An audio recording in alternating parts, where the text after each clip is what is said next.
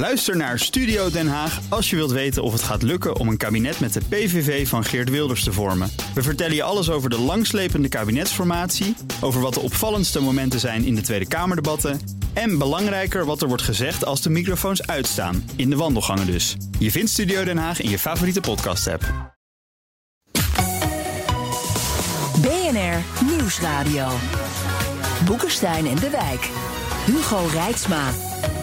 Dwingende, ondermijnende, misleidende en heimelijke activiteiten. En nu? Digitale verstoring, Helpt dat? inmenging Uh, nee, dit, of dit helpt regelrechte sabotage. Kom je niet hoor. Zeg nog eens wat aan je. Boekenstein en de Wijk Hallo, hallo. dachten het al langer. En nu? Daar ben ik weer. Hallo, hallo, hallo. De digitale infrastructuur is kwetsbaar. Met name die van Arend Jan. Ja. Dan ben Ja, ik, sir. ik, ik ben een boterham aan het eten. Nee, dat is het niet. Deze week waarschuwen ook de inlichtingendiensten. Ja, ik hoor ook een hele... In het dreigingsbeeld statelijke actoren. Ik ben er. Hallo. Hey, Kun, kun, je me goed, kan je me goed verstaan? Welkom bij Boekenstein en de Wijk. Op zoek naar de nieuwe wereldorde. Uw vitale infrastructuur voor de mening van Rob en Arend Jan. Met, als het goed is, Rob de Wijk. Hallo, Ja. hallo. Ja, Ja, ja, ja. we hebben contact. En hebben we zelfs daar Arend Jan Boekenstein? Ja, vanuit China. Ik ben omgekocht. Wat kostte dat? Oh, 6 miljoen. Oh, ja, dat eh, ben je goedkoop, Arend Jan. Onze gast is onderzoeker inlichtingen en veiligheidsdiensten aan de Universiteit Leiden, Willemijn Aarts. Welkom. Dank. Via de vitale infrastructuur van de wifi ook, Willemijn? Ja, blijkbaar. En het, eh, het doet het, dus ik ben eh, aangenaam verrast. Maar je weet nooit hoe lang. Nee, je weet niet wie er meeluistert, hè?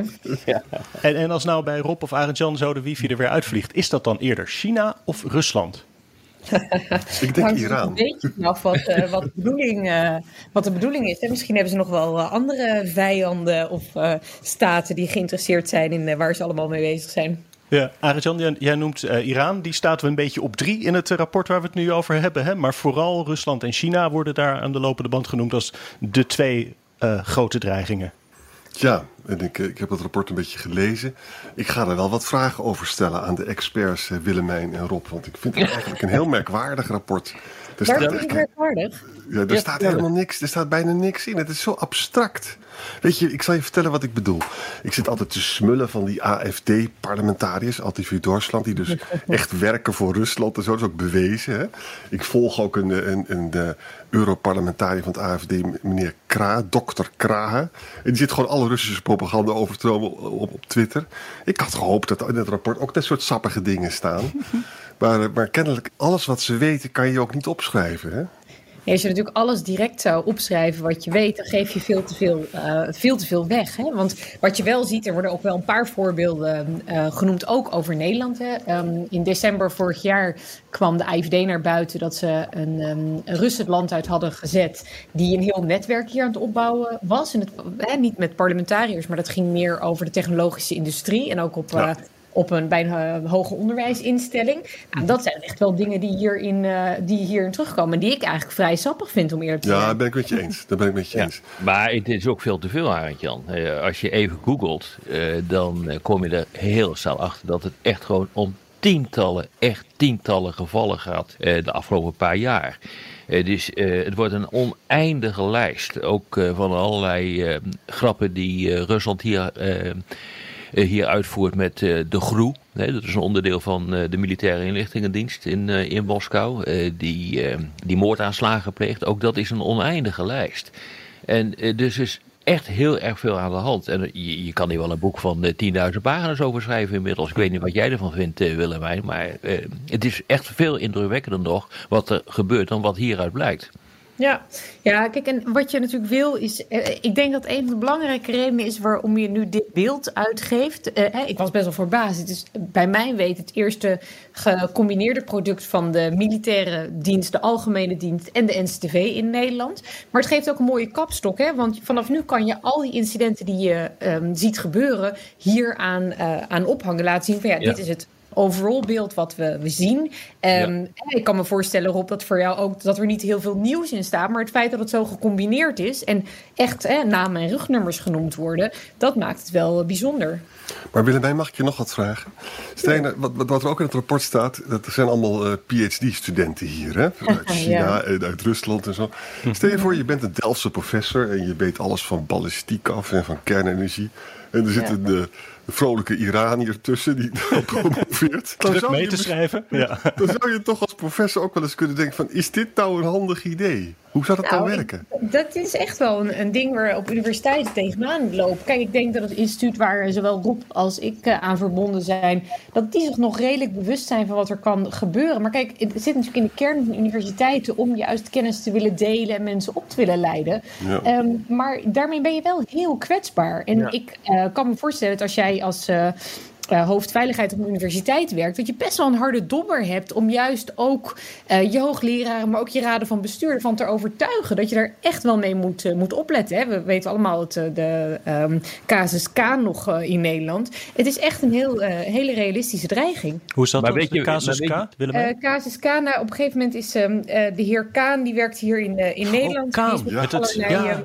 De atoomkennis. Uh, Geweldig verhaal. Atoomkennis ja. um, uh, naar het buitenland gegaan. Ja, nee, maar kijk, casus al, maar het laat dus ook zien hoe lang dit al speelt. Ja. Ik, ik vind eerlijk gezegd dat, uh, dat veiligheidsbewustzijn vind ik echt uh, ook bij de universiteiten vrij laag hoor. Ik ken uh, gevallen ja. en dat is natuurlijk het hele punt. Hè.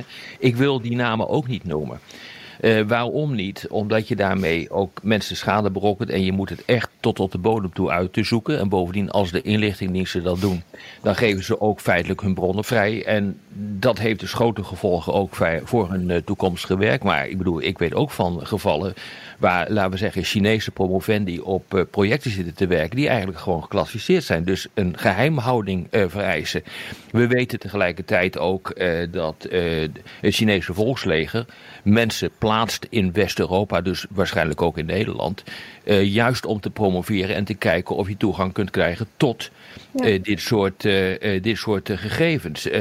technische universiteiten die zijn wat dat betreft heel erg belangrijk. Maar bijvoorbeeld waar Willemijn en ik zitten, ja, weet je, ik zou zeggen, hek er vooral op los en kom gewoon even langs om te praten. Want daar gebeuren niet zoveel dingen die echt geheim zijn.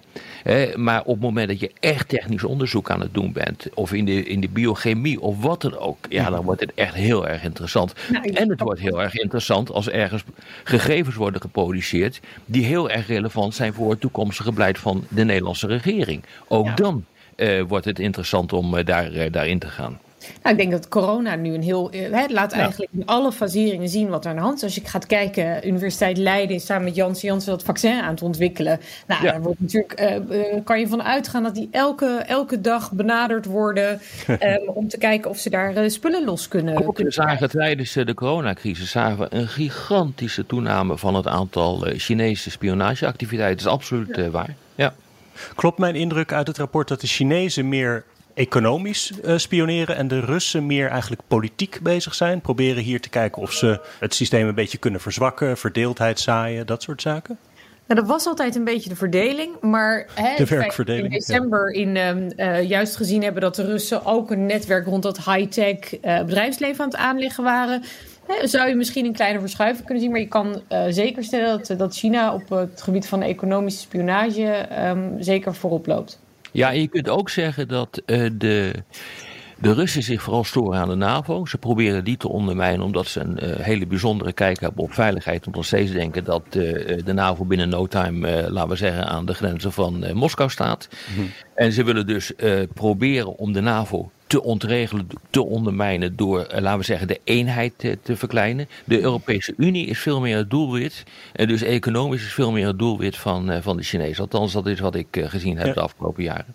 Om terug te komen, Arjan, jij zei dat voorbeeld van de banden tussen de Russen en de AFD, dat werd genoemd in dat rapport. Hè? Er staat ja. wel ook in dat de Russen geïnteresseerd zijn hier in politieke partijen en hun staf. Dat vond ik ook wel heel Echt een vraag, echt een, echt een vraag voor uh, Arend Jan hoor. Dit. benaderd. Arend Jan. Ja, kijk, weet je, soms dan heb je aan het einde van je maand eh, heb je nog maar heel weinig beurs over, om het zo maar te zeggen. En, uh, dus dan bel ik altijd Thierry Baudet even op. En die, die heeft ontzettend uh, veel ja. Russische contacten. Ja. Ja, maar we weten gewoon dat Thierry Baudet ook sprak met een Rus. Hè. Dat is allemaal geboekstaafd. En dus nu, het valt mij nu op, ik geniet enorm van dit soort dingen, moet ik jullie bekennen. Het valt mij nu op dat Thierry op dit punt dus nu een beetje stil is. Hè? Omdat het anders te veel in de gaten loopt. Maar reken maar dat daar dus allemaal pogingen zijn om dat te doen. Hè? Het is niet theoretisch. Uh, nee, en, en, en, waarschijnlijk is Wilders ook een beetje te slim. Hè? Ik, Wilders wordt vast ook benaderd. Hij is ook veel op uh, die Russische uh, Russia Today geweest en zo. Dat doet hij nu ook veel minder. Maar reken maar dat ze het proberen. Geen twijfel. Ja, dat lijkt me ook, ja.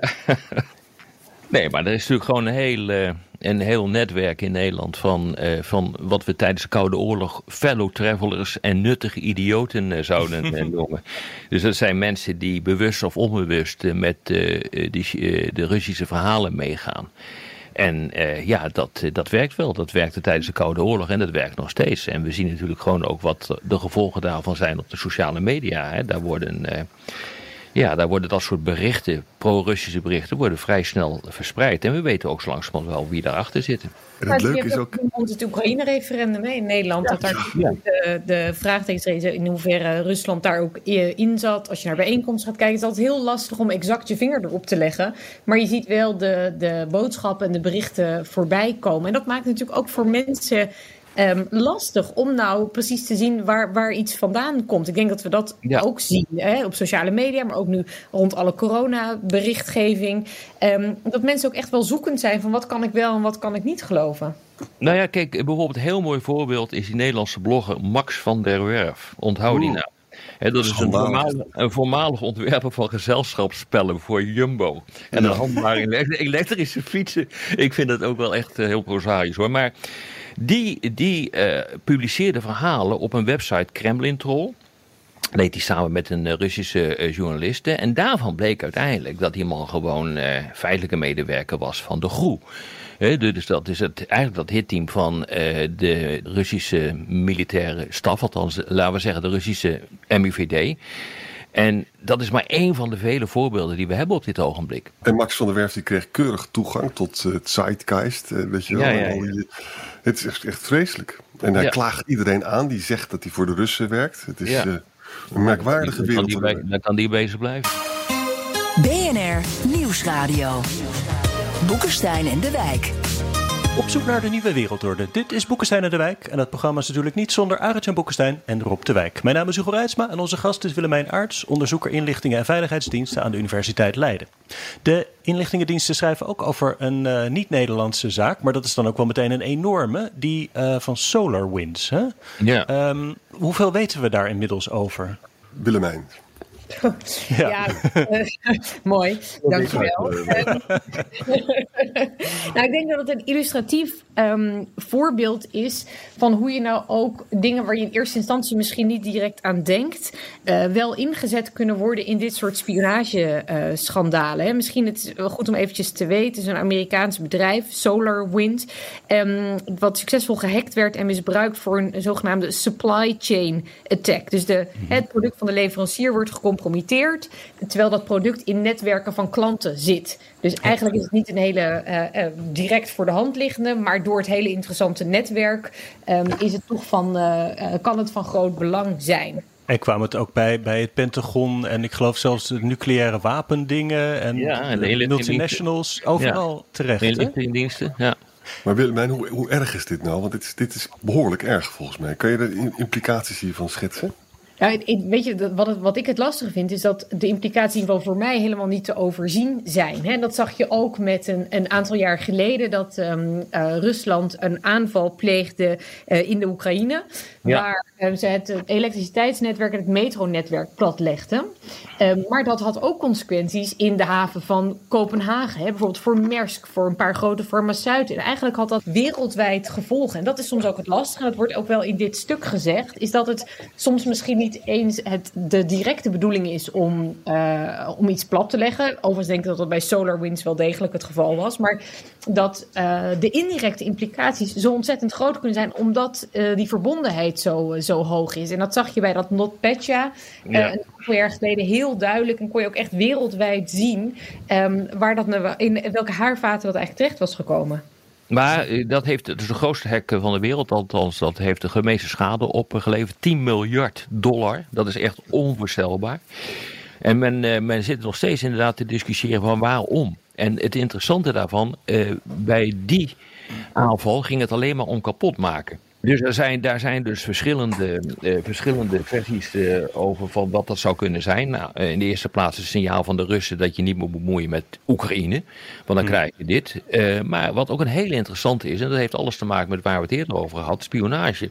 Als je zoveel kapot maakt, dan zou je dus ook in staat zijn om bij bedrijven, Musk is net genoemd, Uh, eigenlijk de sporen van spionage uit te, te wissen in de systemen. Uh, men weet het niet precies, maar dat zijn een aantal van die, uh, van die verhalen die dan, die dan de ronde, ronde doen. Het laat ook zien van kijk waar we toe in staat zijn.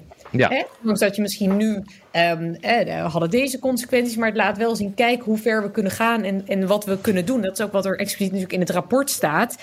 Uh, dat de voorbereidingshandelingen vanuit Rusland tot digitale verstoring van essentiële vitale infrastructuur in Nederland een potentiële dreiging zijn. Hè? Er worden voorbereidingshandelingen getroffen. Op dit moment wordt er nu niks mee gedaan. Mm -hmm. Maar wat als dat straks wel gebeurt? Dan kunnen ze de wifi van Arjan uh, eruit gooien. Ja, Willemijn, je zit me nu heel... Het enige wat ik nog heb is elektriciteit en wifi.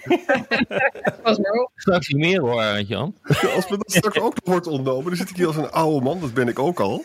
Zit ik tegen een scherm aan te praten dat het niet meer doet. Ja. Dat is toch verschrikkelijk? Nou ja, maar kijk, nee, maar je maakt er nou een grap van. Maar dat is natuurlijk wel wat het is. Kijk, wat je probeert te doen in zo'n geval, dat als het een keer de spanning heel erg hoog oploopt en je denkt, oh jee, we krijgen een oorlog met, uh, met de NAVO.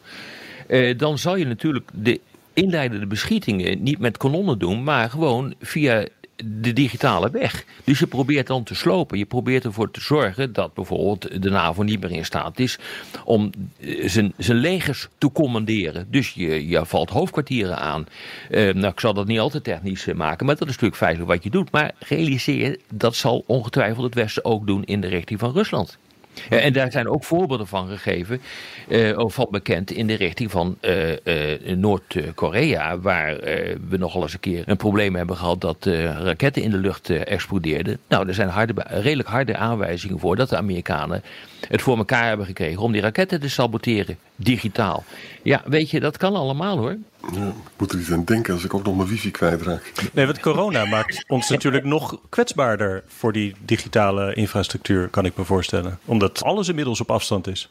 Nederland is ook in die zin een van de meest kwetsbare landen. En ook een van de meest interessante doelwitten, omdat het een van de allergrootste internetknooppunten is van de wereld. En hier komen ook de onderzeekabels aan, uh, die uh, de, de data verder uit, uh, uitzetten over de hele wereld. Nee, is, Nederland is wat dat betreft echt een land om in de gaten te houden. En als ik nu al zie hoe die hele coronacrisis gemanaged wordt, ze zijn nog niet eens in staat om een behoorlijk aantal vaccins te kopen en te injecteren. Ik bedoel, hoe moet je dit dan doen? Ik denk dat het echt een groot probleem is hoor. Maar Rob, hebben wij voldoende knappe koppen of kunnen we dat inkopen om dat te beschermen? Zowel ons nou, elektriciteitsnetwerk. Nou, die zitten door de bank genomen, Arjan, niet bij de overheid. Want het zijn namelijk heel goed betaalde banen. Als je echt wat kunt op ICT-gebied en op cybersecurity-gebied, uh, ja, dan moet je wel echt een uh, zeer moreel hoog verheven zijn om voor uh, de overheid te gaan werken. En anders ga je het bedrijfsleven in. Nou, ik weet niet of ik het helemaal met je eens ben hoor. Want ik denk dat Oh. wij, als het gaat om uh, dit soort capaciteit, ook bij de diensten echt wel hele knappe koppen hebben. Ja, maar zitten. de dienst is anders. Dan praat je over de uh, SIG Cyber Unit. Mhm. Uh, dat, dat, daar doe ik dus nu niet op. ik doe nu echt gewoon op de techneuten die in staat zijn om het hele. Uh, om het hele uh, systeem echt gewoon goed te beschermen en begrijpen hoe het werkt. Dat zijn er niet zoveel hoor. Mhm.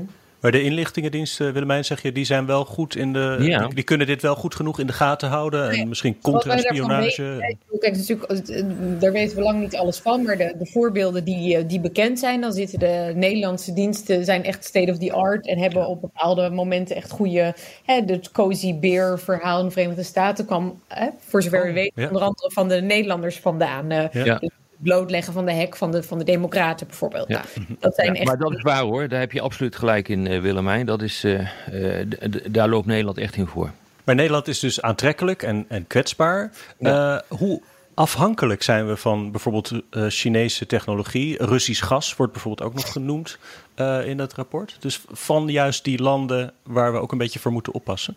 Ja, weet je, dat is natuurlijk denk ik het lastige dilemma wat we het afgelopen jaar ook hebben gezien. Juist die, die balans, hè, waar aan de ene kant eh, mensen zullen zeggen van ja, we willen juist niet onze vitale onderdelen, hè, bijvoorbeeld van Huawei in China, krijgen. Waar anderen zeggen ja, maar we moeten juist ook die economische handelsbelangen in het, ehm, eh, hoog in het vaandel hebben staan. En dat dilemma zie je wel voorbij komen. En ik denk ook dat zo'n rapport hier in die zin aan bij kan dragen. Dat je die, kijk, waar in de Koude Oorlog zag je heel erg, het waren staten die vooral met elkaar bezig waren. Wat je nu steeds meer ziet, is dat de overheid kan dit niet alleen tegengaan. Je hebt juist ook bedrijven nodig, maar ook eh, de kennisinstellingen in Nederland om dit af te wenden. En daarom is zo'n rapport denk ik ook belangrijk, omdat het eh, eh, laat zien wat de hele breedte, de rijkwijde is, hoe landen hiermee eh, mee omgaan. Dus ook laten zien hoe kwetsbaar je bent, ook als je juist dat soort eh, apparatuur in je vitale infrastructuur inbrengt. Maar het, maar het verdeelt de EU-lidstaten ook, hè? want ik houd een beetje bij. Merkel heeft wel voor Huawei, eh, Huawei gekozen. KPN ook hoor. KPN ook. En Engeland weer niet, geloof ik, hè? Nee, die hebben het besluit genomen om het er allemaal uit te slopen. Eh, ook onder druk van de Amerikanen. En eh, ja, die hebben een veiligheidsbesluit eh, genomen die veel vergaande consequenties eh, heeft. En En betekent ik dat denk dan... dat ze bijvoorbeeld een, een paar jaar geleden dat, ehm, eh, dat er geen gebruik meer zou worden gemaakt bij de overheid van Kaspersky. Hè, omdat niet Oh ja. kon worden dat de Russen er. daar toch een soort backdoor, een achterdeurtje in hadden om toch binnen te kunnen, te kunnen komen. Nee, maar kijk, wat je dus eigenlijk zou willen, hè, als je, je wil eigenlijk geen afhankelijkheden creëren van landen waarmee je eigenlijk een, ja, die een ideologische tegenstander van jou, eh, van jou zijn, om het maar zo te zeggen. Dus dat zou betekenen dat je dus echt niet in zee wil gaan met eh, bedrijven als Huawei en ZTE. eh, of de, Russische, Russisch gas. Dat wil je niet. Dat is natuurlijk de hele discussie die we continu hebben over Nord Stream 2. Tegelijkertijd heb je in een aantal gevallen gewoon geen keus. Wat overigens wel vreemd is, trouwens, met betrekking tot de hele cyberwereld, de digitale wereld, is dat de belangrijke tegenhangers van Huawei en ZTE, dat zijn Nokia en Ericsson, dat zijn twee Europese bedrijven, die wel in Amerika volledig aan de bak komen, maar hier niet. Dat is echt heel curieus en dat duidt erop dat dat eh, veiligheidsbewustzijn in een land als Nederland buitengewoon mager ontwikkeld is. Wat doen we hier dan mee? Want het is duidelijk een waarschuwing van die inlichtingendiensten naar kennisinstellingen, naar het publiek, naar iedereen. Maar worden dan ook de consequenties daaruit getrokken om bijvoorbeeld onze afhankelijkheden te verminderen? Ja, dat is, dat is altijd de vraag. Hè. Ik ben heel benieuwd hoe eh, partijen daar ook rond verkiezingen bijvoorbeeld mee om, eh, om zullen gaan. Het is ook wel een lastige boodschap om, eh, om te brengen. En voor veel mensen blijft het natuurlijk ook een beetje een ver van mijn bedshow. Ik denk ook dat bijvoorbeeld die mogelijke hack rond de OPCW. Hè, drie jaar geleden maakte de MIVD samen met de Britse ambassadeur en de minister van Defensie bekend dat de Russen geprobeerd hadden het wifi-netwerk van de organisatie Non-Proliferatie Chemische Wapens in Den Haag te hacken. Hè, dat naar buiten brengen. En net als dat geval in, in december van dat Russische netwerk rond high-tech bedrijven en een kennisinstelling. En dat laat ook zien, je wil mensen ook bewust maken van het gebeurt hier ook. En ben je er, het, is, het zijn niet alleen maar spannende spionageverhalen, James Bond-achtige tafereelen. Het gebeurt hier ook. En dat is denk ik ook echt wel een van de, de boodschappen met dit rapport. Om gewoon mensen bewust te maken. We moeten Ja. aan die weerbaarheid van Nederland wat dat betreft echt nog wel wat, eh, wat doen. Ik ben het helemaal met je eens erop dat dat veiligheidsbewustzijn ehm, vaak nog heel, eh, ehm, ja, heel kwetsbaar is. Ja, en vooral in Nederland. En ik heb net even een vergelijking gemaakt met hoe wij op dit ogenblik omgaan met de coronacrisis. Dat is gewoon allemaal niet goed geregeld. Die, die, dat, dat, be- dat besef, die bewustzijn, dat is ook weggeëpt eh, gedurende de afgelopen eh, jaren. En dat is echt een heel groot eh, probleem. En dat heeft onder andere te maken ook met de decentralisatie in Nederland. Eigenlijk alles wat veiligheid is, wordt door eh, het kabinet over de schutting gekieperd. Nou, dan, dan ben je dus niet meer in staat om hele grote bedreigingen voor je land daadwerkelijk te kunnen pareren. Op de radio ronden we af, maar in de podcast gaan we door met luisteraarsvragen. Luistert u op de radio, dan verwijs ik naar Apple Podcasts, Spotify of boekensteinendewijk.nl. Uh, Ruud Tax vraagt: De tweede Maasvlakte is het nieuwe Chinatown aan de Noordzee. In hoeverre is Chinese infrastructuur in EU-havens een gevolg van spionage, beïnvloeding en verstoring en een gevaar voor de EU-economie? Nou, het is geen gevolg ervan, maar er is wel een relatie.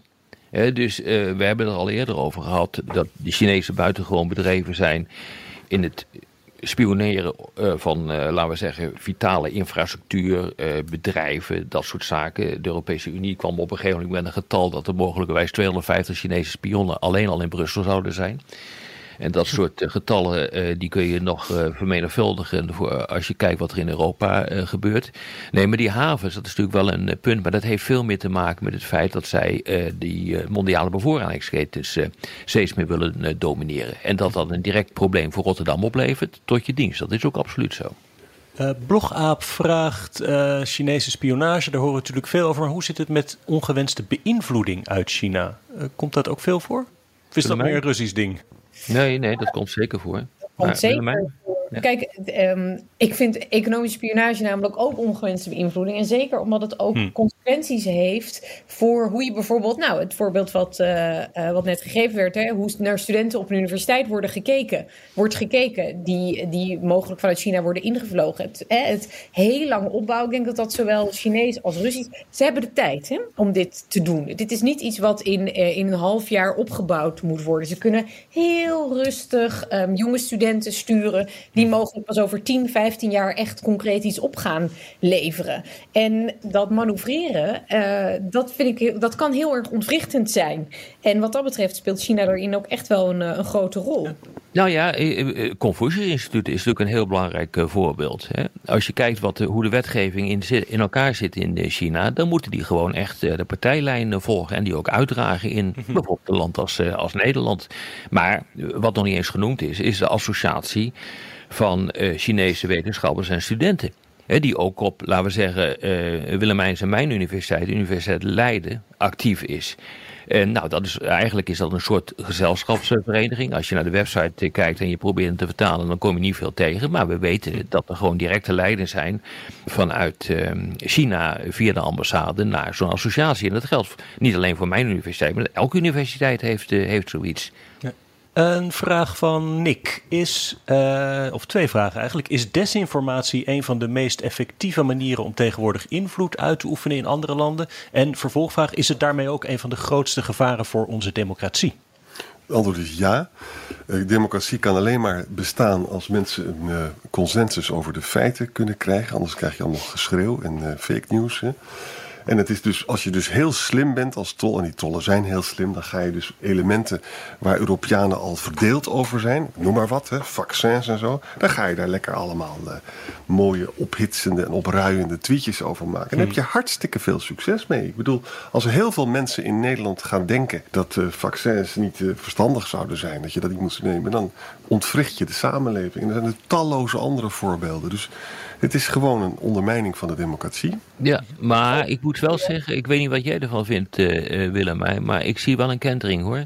Uh, er wordt nu gewoon steeds meer bekendgemaakt. Het stuk wat we nu bespreken, dat is daar ook een, een voorbeeld van. We hebben natuurlijk een pak weg anderhalf wanneer was, twee jaar geleden, gezien hoe bekend werd gemaakt dat de Russen probeerden binnen te dringen digitaal bij de OPCW in Den Haag. En normaal gesproken zou je dat niet bekendmaken op die manier, maar dat is nu redelijk gedetailleerd allemaal bekendgemaakt. Dus iedere keer zie je dus dat voorbeelden, en niet alleen in Nederland, maar in alle landen, worden gewoon gegeven van wat er aan de hand is.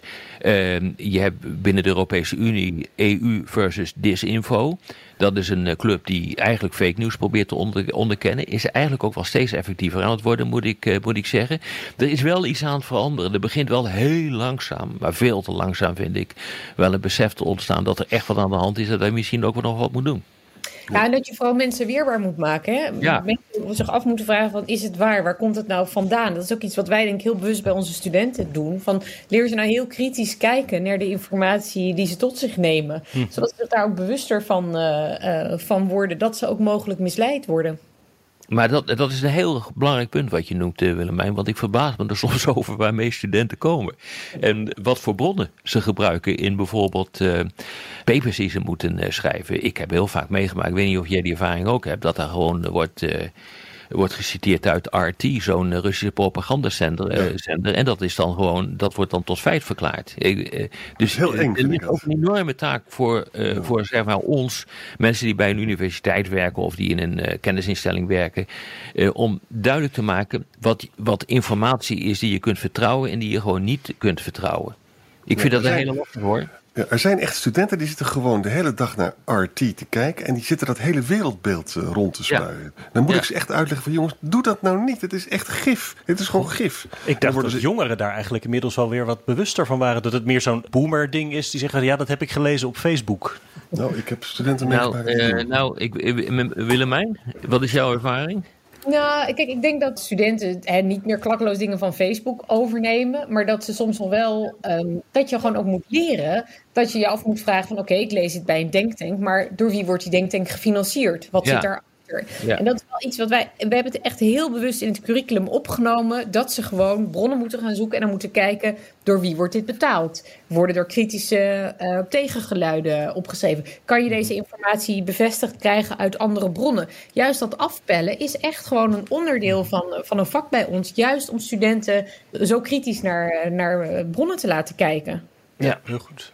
Bobby Jagernat vraagt: Hebben westerse mogendheden ten tijde van wereldheerschappij niet dezelfde beïnvloeding uitgeoefend? Vandaag de dag is dat niet veranderd. Macht geven aan een bepaalde partij in Libië en Libanon. Wapenleveranties die tegen de Koerden en de bevolking in Jemen worden gebruikt. Kortom, zijn wij niet net zo erg? Ja, het, het antwoord is natuurlijk ja, maar wij zijn democrat, eh, democratieën, wij deugen, dus eh, wij, eh, wij mogen dat doen. Maar dat is een beetje, een beetje gechargeerd gezegd. Denk niet dat wij dat niet doen. En eh, Willemijn noemde net eh, die, eh, die hack. Eh, wat, was het niet bij Cozy Bear of zo in, eh, in Rusland? Ja, maar ook Stuxnet bijvoorbeeld. Eh, ja, dat is, dat, dat is eh, nou ja, daar zit een eh, westerse inlichtingendienst achter, dus wij doen het ook. Alleen, eh, nou ja, wij, wij vinden onszelf goed omdat wij democratisch zijn. Ja, een Stuxnet moeten we even uitleggen. Dat is dus een soort virus, hebben ze in de Iraanse computers gestopt. En daardoor konden die Iraanse centrifuges niet meer goed stabiel draaien. Het was eigenlijk een ongelooflijk succesvolle Ja. Ingreep. Weet je, het is ook van alle tijden. hè. Het is ook niet iets dat dit nu eh, nieuw is. Je zag het tijden van de Koude Oorlog natuurlijk ook heel, heel duidelijk. De Verenigde Staten zijn ook heel succesvol geweest. Onder andere door het verspreiden van jazz bijvoorbeeld. ehm, om hun, eh, hun eigen boodschap, eh, ook in Oost-Europa, te verspreiden. Het is iets van alle tijden. Je ziet natuurlijk dat de middelen soms, soms veranderen. Maar laten we ook inderdaad niet naïef doen alsof Nederland niet zelf ook, ook spioneert. Je ziet het nu bijvoorbeeld ook ten tijde van de Brexit, hè, eh, waar het Verenigd Koninkrijk onze grote partner is, bijvoorbeeld in buitenlandse missies, waar je veel informatie en inlichtingen met elkaar deelt, veel samenwerkt, zijn ze natuurlijk ook onze eh, tegenstander als het gaat om de, om de Brexit-onderhandelingen. Dus dat is ook, eh, je bent, als het gaat om, om inlichtingen en veiligheidsdiensten, eh, gaat het eigenlijk altijd op het moment dat je gedeelde belangen hebt, kan je samenwerken. Als je belangen tegengesteld zijn, doe je dat, dat niet. Je hebt geen, ze zeggen wel eens, je hebt geen vrienden als het gaat om inlichtingen en veiligheidsdiensten, alleen maar eh, belangen. Tot slot dan nog even eh, Tim Hacht en Wim Heijnen. Die vragen een beetje vergelijkend naar Russische en Chinese spionage. Vragen waarom is er zoveel meer aandacht voor Russische dan voor Chinese spionage? Is dat omdat de Chinezen het gewoon beter doen en wat minder brokken maken dan de Russen? Of weerhouden onze handelsbelangen ons van het hard aanpakken van Chinese spionage? Nee, de, de Russen doen het ruiger. Die doen het ruiger. En dit, dat gaat ook gepaard met allerlei aanslagen. Skripal is een mooi voorbeeld eh, van een paar jaar eh, geleden. eh, Die ook met Novichok getracht werd om om het leven te brengen. Nou, daar zijn hele legio voorbeelden van. De Russen doen het ruiger en ehm, doen het bij wijze van spreken bijna openlijker. En dat gaat ook nog een keer gepaard met een hoop fake news en desinformatiecampagnes. die gewoon door RT en dat soort eh, clubs eh, worden verspreid. De, de Chinezen doen dat ook, maar zijn veel meer bezig om het officiële verhaal van China. eh, iedereen door de strot te duwen in dit deel van, van de wereld. En Rusland is echt bezig met te ontregelen. Van, vandaar dus dat daar een hele verschillende appreciatie in zit. Dit was weer Boekenstein en de Wijk. Namens Arend-Jan Boekenstein en Rob de Wijk zeg ik dank voor het luisteren. Speciale dank aan Willemijn Aarts en tot volgende week.